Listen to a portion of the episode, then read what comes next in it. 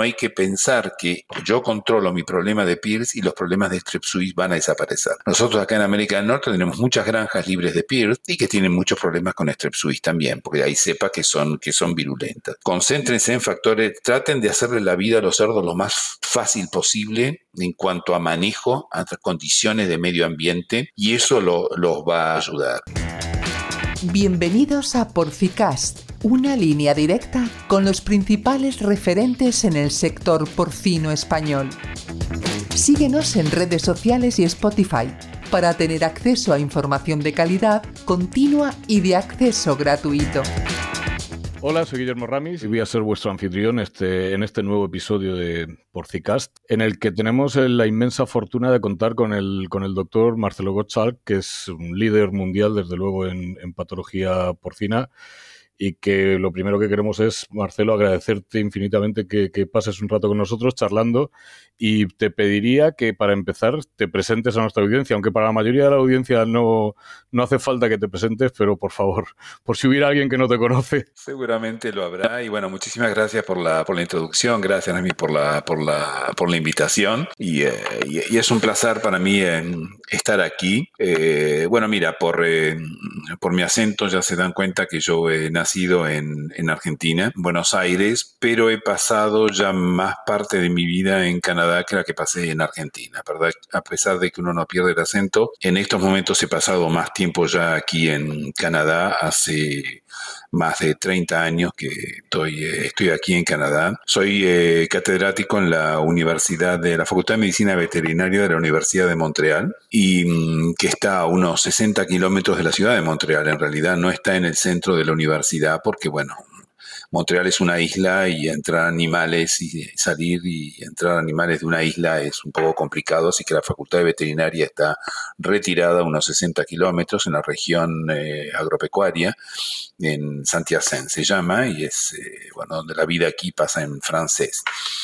Yo profesionalmente eh, soy el director del Laboratorio Internacional de Referencia de la Pneumonía Porcina y eh, del Laboratorio de Streptococcus suis, en el cual eh, en el cual son los dos, trabajo un poco en glacerela también, pero fundamentalmente en los otros dos patógenos son los que trabajo eh, funda, fundamentalmente eh, en ellos. Eh, yo me he formado, bueno, como veterinario en Argentina, pero después las formaciones subsecuentes con maestría, doctorado aquí en Montreal y un, doctorado honoris causa de la Universidad de Ghent en, en Bélgica. Y es más o menos en mi formación. Tengo, tengo laboratorios de investigación, pero también tengo laboratorio de diagnóstico. Hablo en la universidad, es decir, soy responsable del laboratorio de diagnóstico de Actinobacillus y de Streptococcus y de Glacerella, lo que me permite, que la parte que más me gusta es lo que me permite un contacto diario con, eh, con veterinarios de Canadá, de Estados Unidos, fundamentalmente, pero un poco después de, de todas partes. Como, como tú sabes, tengo un excelente contacto con veterinarios españoles y estoy en contacto constante con, con gente de tu país. Magnífica presentación, Marcelo, te lo agradecemos mucho. Yo, de verdad que para mí eres un referente en Actinobacillus y siempre que pienso en Actino pienso en ti. Pero hoy vamos a romper un poco y vamos a, hablar de Streptococcus. Eh, sobre todo porque realmente se ha convertido en una, en una preocupación. Como bien sabes, eh, en España hoy tenemos es uno de nuestros temas candentes. Yo soy de la generación del, del destete precomedicado. Acuérdate cuando se inventó. Yo también. claro, sí, sí, debemos tener la misma edad. Cuando se inventó precisamente eh, y, y, y, cuando de verdad Strepto pues empieza a ser un problema porque descubrimos que le hemos cambiado la, la biología. Precisamente me gustaría que, empezáramos hablando pues de eso, Marcelo, de cómo ha ido evolucionando Strepto en las poblaciones porcinas y cómo ha ido cambiando nuestro conocimiento sobre, sobre este patógeno. es una pregunta extremadamente interesante. Eh, tú sabes, yo hice el doctorado sobre Streptococo. No diré el año, pero hace muchos, muchos años. Y cuando yo eh, llegué al laboratorio, eh, mi mi director de tesis, el doctor Robert Higgins, un gran bacteriologista, bacteriólogo se dice, un gran bacteriólogo eh, eh, canadiense que, está jubilado, eh, me dijo, mira, te voy a dar la oportunidad si quieres para trabajar en un tema que realmente, te lo tengo que decir, no es muy importante. Es un tema que acá la gente mucho no conoce y eh, es una bacteria que se llama Streptococcus suis. Muchos lo consideran contaminante, mejor que me dijo en ese momento. Y bueno, yo dije, no, sí, ¿por qué no? Vamos a empezar a trabajar en algo que la gente no conoce y ahí me empecé a trabajar con Streptococcus. Y fue evolucionando esta enfermedad. Eh, como tú dices, con el destete precoz empezaron a hablar, empezaron a ver eh, lechones más, eh, más chicos, lechones más susceptibles y evidentemente cuando yo empecé a trabajar no había PIRS y el PIR llegó después, yo vi la llegada del PIR, la, la, enfermedad desconocida que se, se, hablaba en ese momento y, y bueno, con la llegada un poco del destete más precoz y sobre todo con la, llegada del PIRS, eso explotó tranquilamente, porque no fue una explosión. Los casos fueron aumentando tranquilamente ah, con Strep Y Strep se fue poco a poco ubicando en uno de los problemas principales y ha habido encuestas que se han hecho hace un par de años en Canadá y Estados Unidos con todos los productores para preguntarles cuál es el problema principal que tienen ellos en salud y cuando se habla de bacterias, eh, de lejos, de lejos, Streptococcus suis viene en primer lugar como el problema más, eh, más importante. Y esto ya se veía que era difícil de controlar, pero bueno, teníamos los antibióticos. Y con los antibióticos se controlaba. Tengo problemas, la gente, recuerdo cuando la gente me decía, no sé si es eh, Streptococcus suis o es Hemophilus a la época, Hemophilus parasuit, pero bueno, le damos más o menos el mismo tratamiento, la misma prevención y funciona. ¿Qué pasó? Lo que pasó es que con los años, ustedes lo saben muy bien en España, han llegado las restricciones. Y España pasó de ser un país donde todo estaba permitido, desde el punto de vista antibiótico a un país donde más nada está permitido en estos momentos, tienen reglamentaciones extremadamente estrictas. Y eh, eh, uno de los problemas importantes es que con la eh, salida de los antibióticos, enfermedades como ya vamos a hablar un poco más tarde si quieres, enfermedades que no tienen otros métodos muy confirmados de control, que no son tan fácil para controlar, nos quedamos desprotegidos al no tener más los, los antibióticos. Y en estos momentos pasa a ser como, aparte de todo, como si esto fuera poco, eh, utilizando, utilizando esas expresiones que yo creo que tanto en España como Argentina se, se usan, éramos poco y parió la abuela, llegan las cepas altamente virulentas de Pierce, para encima de todo complicar todo más. Entonces, en estos momentos es una de las preocupaciones más grandes que hay, sobre todo porque no existe método, no existe una, una, receta clara para, para, controlar la infección. De luego, como tú dices, ahora mismo en las transiciones españolas tenemos la tormenta perfecta, esas cepas de origen italiano de alta virulencia, esa ausencia de antibióticos, la retirada de zinc y patógenos que, como dices tú, no tienen una, una forma fácil de prevención, entre ellos está estrepto. Fíjate, yo, yo era, yo como sabes, trabajé en la industria casi 13 años y mi mayor preocupación era eh, actino. Y hoy ya no es así, fíjate, ese actino que te que te ponía enferma toda una nave, la tumbaba en el suelo, tenías que pincharla parenteralmente un par de veces. Oye, eso ya, eh, pues casi que ha pasado el recuerdo. Y ahora es Strepto el que realmente encuentras en todos los aislamientos, te produce enfermedad en los animales, brotes que tienes que medicar. es, ha cambiado la situación muy, muy notablemente. Yo quería decir que Marcelo llega a ser tan experto en el tema que cuando hay un brote muy serio en humanos en China, al que llaman es a Marcelo Gottschalk. Digamos, tenemos, tenemos una muy buena experiencia. Yo tuve suerte, debo reconocerlo que tuvo suerte, porque cuando ha habido, eh, como tú dices, brotes muy importantes en humanos, eh, en China, pero luego hay, y lo sigue habiendo, que no se hacen tan, no se publicitan tanto, pero brotes muy importantes en Tailandia, donde es la primera causa de meningitis en humanos adultos la primera causa es Strep y viene siempre del cerdo. Así que nosotros tenemos incluso varios proyectos con ellos, trabajamos, mucho en colaboración con las caracterizaciones de la cepa y por eso que antes se decía hay serotipo, variedades de los, de los strep suite y el serotipo 2 se lo decía es el serotipo que afecta al humano, cosa que es cierto, pero hoy en día tenemos 10, 12 serotipos distintos que se aíslan de humanos porque el contacto hombre-cerdo es muy grande, el consumo de carne no del todo cocida es algo que ocurre en muchos de esos países y es una infección zoonótica muy, muy importante. Tengo la suerte de colaborar con ellos y intervenir en muchas de esas, esas actividades. lo sé, lo sé. ¿Qué nivel de riesgo tenemos, por ejemplo, en el mundo occidental? Porque es algo que, que por ejemplo, en Canadá, en Estados Unidos o en la Unión Europea nos pasa completamente desapercibido. No, no lo tenemos ni como un riesgo siquiera. Eh, yo te explico. Hay, hay, eh, hay tres grandes categorías. La categoría de, de, de Asia, donde no es lo mismo China que los países del sudoeste. Los chinos no comen carne, no comen comida mal cocida de cerdo. Entonces el contacto es fundamentalmente porque van a manipular animales. A veces los animales están enfermos y los consumen igual, bien cocidos, pero el hecho de manipularlo puede infectar a la gente.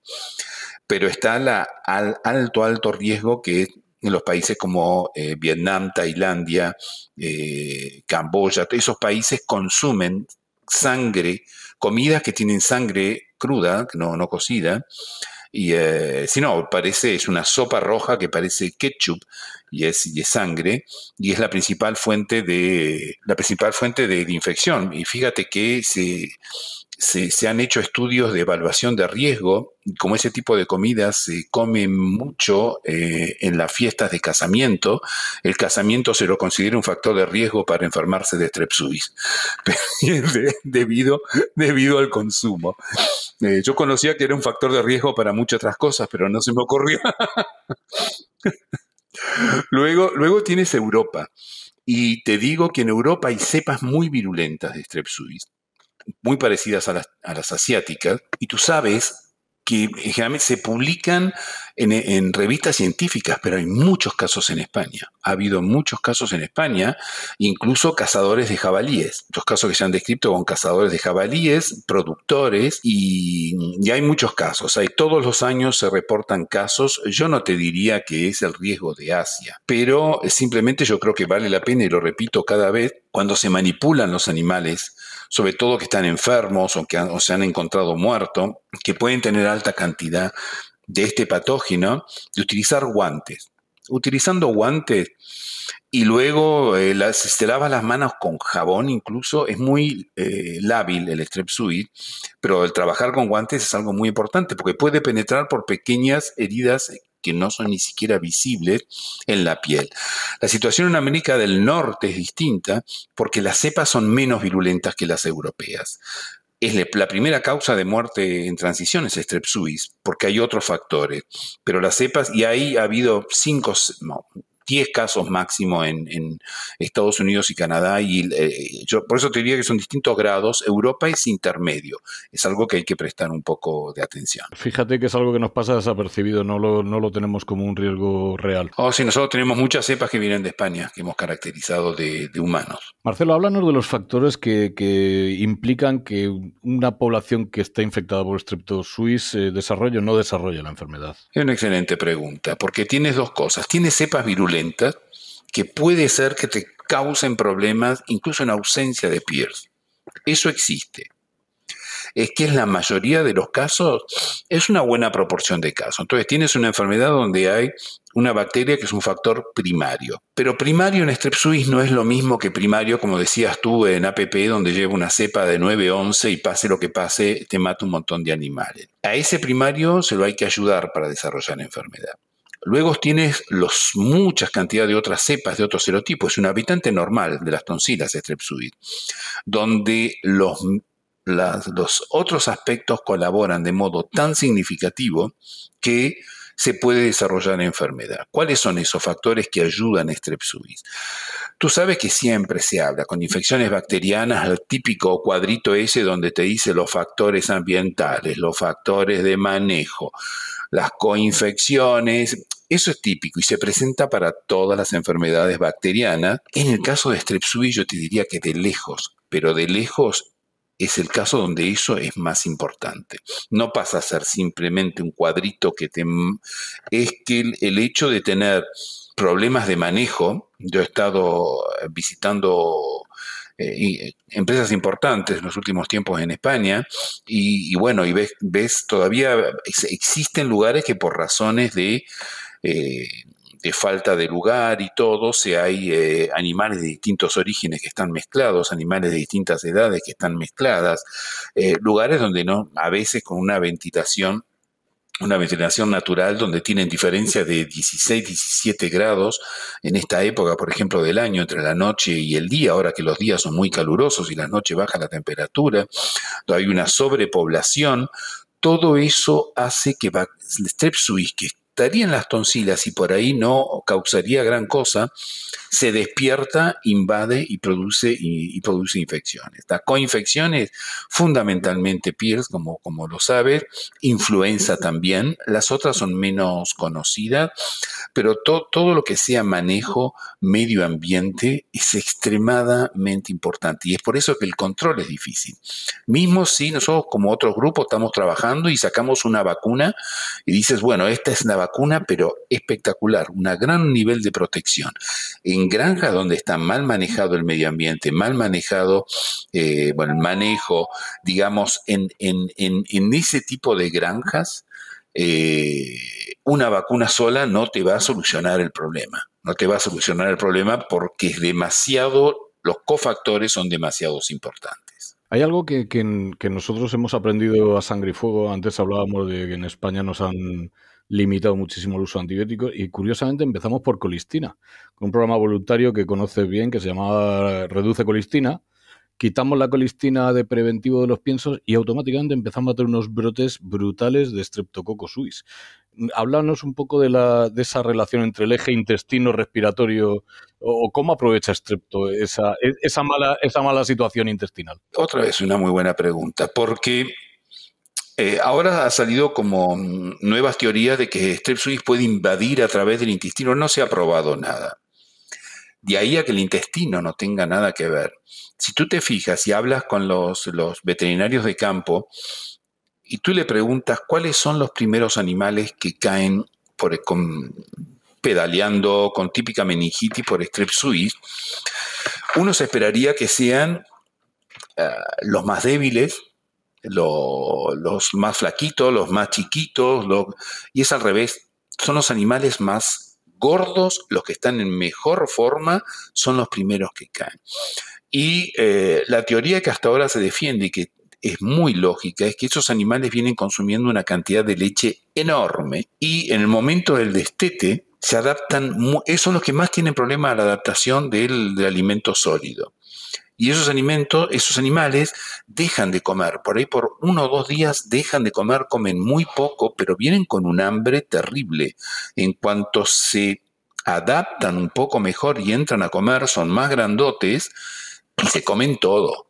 Pero se comen todo en 48 horas. Imagínate eso para un intestino, que venía con alto consumo de leche, de repente no tiene nada y de repente entra una gran cantidad de alimento. Hay un desbalance intestinal extremadamente importante, la flora, absolutamente todo, todo, todo el microbiota va a estar modificado y eso hace un estrés, y un estrés tan grande que es, parte del eh, síndrome de estrés que tiene el animal y que lo predispone a, caer enfermo. Hay que, empezar que hay que pensar que esas cepas que causan enfermedad, una vez más, están en las tonsilas y están esperando.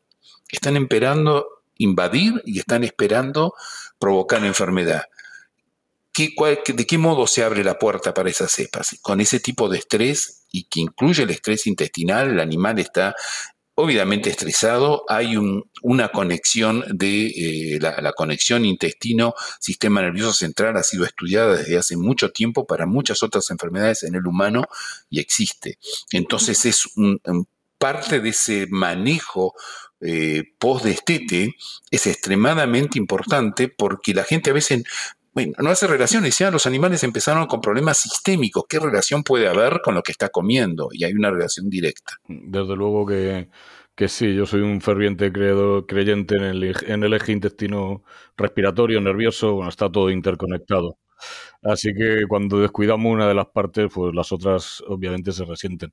Pues entonces estamos ante una bacteria que no tiene una fácil, un fácil control, que depende de muchísimos cofactores, que cualquier cosa aparentemente podría producir un desbalance que lleve a la enfermedad. ¿Qué, avances tenemos para controlarlo? ¿Qué alternativas tenemos? ¿Qué podemos hacer, Marcelo, más allá de un buen manejo? No, por supuesto. Generalmente el buen manejo, el control y todo no va a ser por arte de magia desaparecer todo eso tienes razón. Cuando tienes sobre todo cepas virulentas, que son en, España cepas de serotipo 2, cepas de serotipo 9, cepas de serotipo 7, son los, son los, más, los, los serotipos más virulentos y los que causan muchos problemas. En estos momentos hay investigación que se hace de desarrollo de vacuna. No hay nada todavía que vaya a salir rápidamente. Lo único que queda por hacer son autovacunas. Las autovacunas que están en muchísimos países que son muy utilizadas con Strepsils. De esto yo sé que no tenemos tanto tiempo, podría hablarte durante mucho tiempo porque encima hemos estado trabajando intensamente en lo que son autovacunas en los últimos años y tenemos, eh, especialmente en los últimos dos años, y tenemos, voy a tratar de resumir los resultados que hemos obtenido. Primero, primera premisa es que a nadie se le ocurra decir las autovacunas funcionan o las autovacunas no funcionan. ¿Por qué? Porque el hecho de hablar de las autovacunas es una expresión general que no representa para nada, pero para nada, la realidad. ¿Por qué? Porque una autovacuna A producida por una compañía y una autovacuna B producida por otra compañía pueden ser, son en general radicalmente opuestas el adyuvante, el modo que se prepara, todo. Nosotros hemos ya identificado muchos de los factores que pueden ayudar a tener una buena autovacuna, pero así que lo primero y el primer consejo es hablar con gente de la compañía, saber qué tipo de adyuvante utilizan con compañías serias, porque una autovacuna puede inducir anticuerpos y protección, lo hemos demostrado, y la misma autovacuna, pero que le hemos cambiado el adyuvante, por ejemplo, da cero cero conversión y cero protección. Entonces los colegas que usan en las autovacunas en el terreno muchas veces no saben lo que están usando y no saben si es una muy buena o muy mala. Vamos a suponer que muy buena. Siendo muy buena, lo que la mayoría de la gente hace es vacunar a las cerdas. Vacunando a las cerdas, nosotros hemos demostrado, pero una vez más, con cuatro o cinco tipos de autovacunas distintas, no con todas, algunas mejores, otras menos mejores, que a partir de la cuarta semana de vida, aproximadamente tres y cinco semanas de vida, los lechones no tienen más anticuerpos maternales, maternales, independientemente si se vacunó o no a las madres. Por otro lado, muchos de los colegas dicen que las vacunas de las madres funcionan y ellos lo ven y dicen funcionan en el terreno. Son observaciones clínicas, puede haber muchos factores que hagan funcionar mejor o peor, pero es muy difícil explicar por qué vacunando a las madres podemos tener lechones de ocho semanas de vida protegidos contra un brote de strepsuis.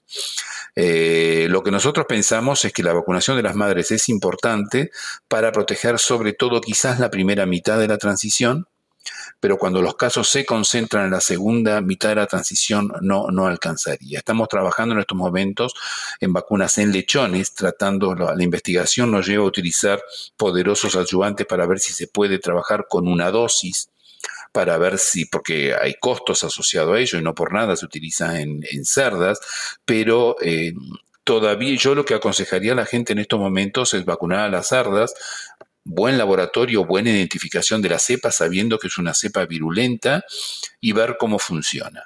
Y si se corre un poco más para atrás, bueno, quizás se puede empezar a ver otro tipo de solución. Estamos nosotros trabajando con ella. Pueden ayudar las autovacunas, no es una solución milagro, pero es lo único que los, eh, los veterinarios tienen, tienen en mano. Sí, sí, desde luego no es fácil en absoluto. Y tienes tu razón, que oyes hablar de una um, autovacuna a un colega y te dice que no funciona y oyes a otro colega y te dice que es de lo mejor que ha probado. Oye, ¿y las vacunas comerciales, Marcelo? Mira, hay, em, a mi conocimiento hay una sola vacuna comercial, creo que está en España, eh, que es una bacterina de serotipo 2, que es hace muchísimos años que está, no es algo nuevo, y que está, y que está es muy poco utilizada. Eh, eh, el laboratorio que lo produce es un laboratorio serio, eh, pero conozco muy poca gente que la haya verdaderamente usado. si tienes un problema de serotipo 2 en una granja, quizás no sería mala idea empezar con esa vacuna comercial antes de hacer una autovacuna y ver cómo funciona. Eh, no conozco gente que la haya verdaderamente probado y que me diga si le ha funcionado bien o no. Es simplemente, es como si fuera una autovacuna, pero comercial, que bueno, evidentemente tú sabes, las vacunas comerciales pasan por un montón de controles, así que quizás tiene un poco más de solidez el, modo de, producirla. Podría llegar a ser una opción si tienes un problema con un serotipo 2. Curiosamente me pasa lo mismo que a ti, no conozco a nadie que la haya usado de forma sistemática y que te pueda decir, llevo cinco años vacunando con esta vacuna y da estos resultados. No existe. No existe, no, no existe. Quizás hay, podría la compañía preguntarle a ver si ellos tienen datos, pero realmente está muy poco no, no está aquí en América del Norte, no está registrada. Marcelo, estaría toda la vida hablando contigo porque la verdad es que aprendo siempre muchísimo, pero ahora te pido que nos hagas un resumen, unas conclusiones o unas recomendaciones para los tomadores de decisiones de las grandes empresas con respecto a Streptosuis. Yo, digamos, a ver cómo, ¿Cómo puedo resumirte eso? Yo creo que para las grandes producciones eh, porcinas y que tienen problemas con Strep suis, eh, bueno, la primera, y que ya lo saben, porque es tratar de controlar los factores predisponentes y ya los hablamos, pero sobre todo en estos momentos, tratar de hacer la circulación del virus de Pierce lo más tranquila posible, porque en, desmadres de circulación de virus, eh, todo tipo de control es extremadamente difícil. Dicho eso, no hay que pensar que yo controlo mi problema de Pierce y los problemas de Strep suis van a desaparecer. Nosotros acá en América del Norte tenemos muchas granjas libres de Pierce y que tienen muchos problemas con Strep suis también, porque ahí sepa que son, que son virulentas. Concéntrense en factores, traten de hacerle la vida a los cerdos lo más fácil posible en cuanto a manejo, a condiciones de medio ambiente, y eso los, va, los va a ayudar.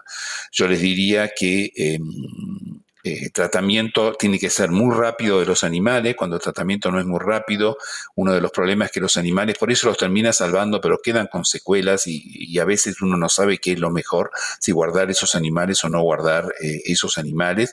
El encalot está muy bien, me había olvidado de eso, está muy bien decir, bueno, busco un laboratorio serio, hago preparar una autovacuna, hice un diagnóstico como corresponde, estoy seguro que Strepsuis es el problema, estoy seguro de que siempre el mismo serotipo, hacer la serotipificación, muchos laboratorios en España, nosotros hemos hecho transferencia de, eh, tecnología para serotipificación a muchos laboratorios de España, Hace 10 años España no tenía casi ningún laboratorio que pudiera hacer la serotipificación. En estos momentos es el país en Europa con mayor infraestructura para hacer ese tipo de identificación. Han pasado de un extremo al otro positivamente.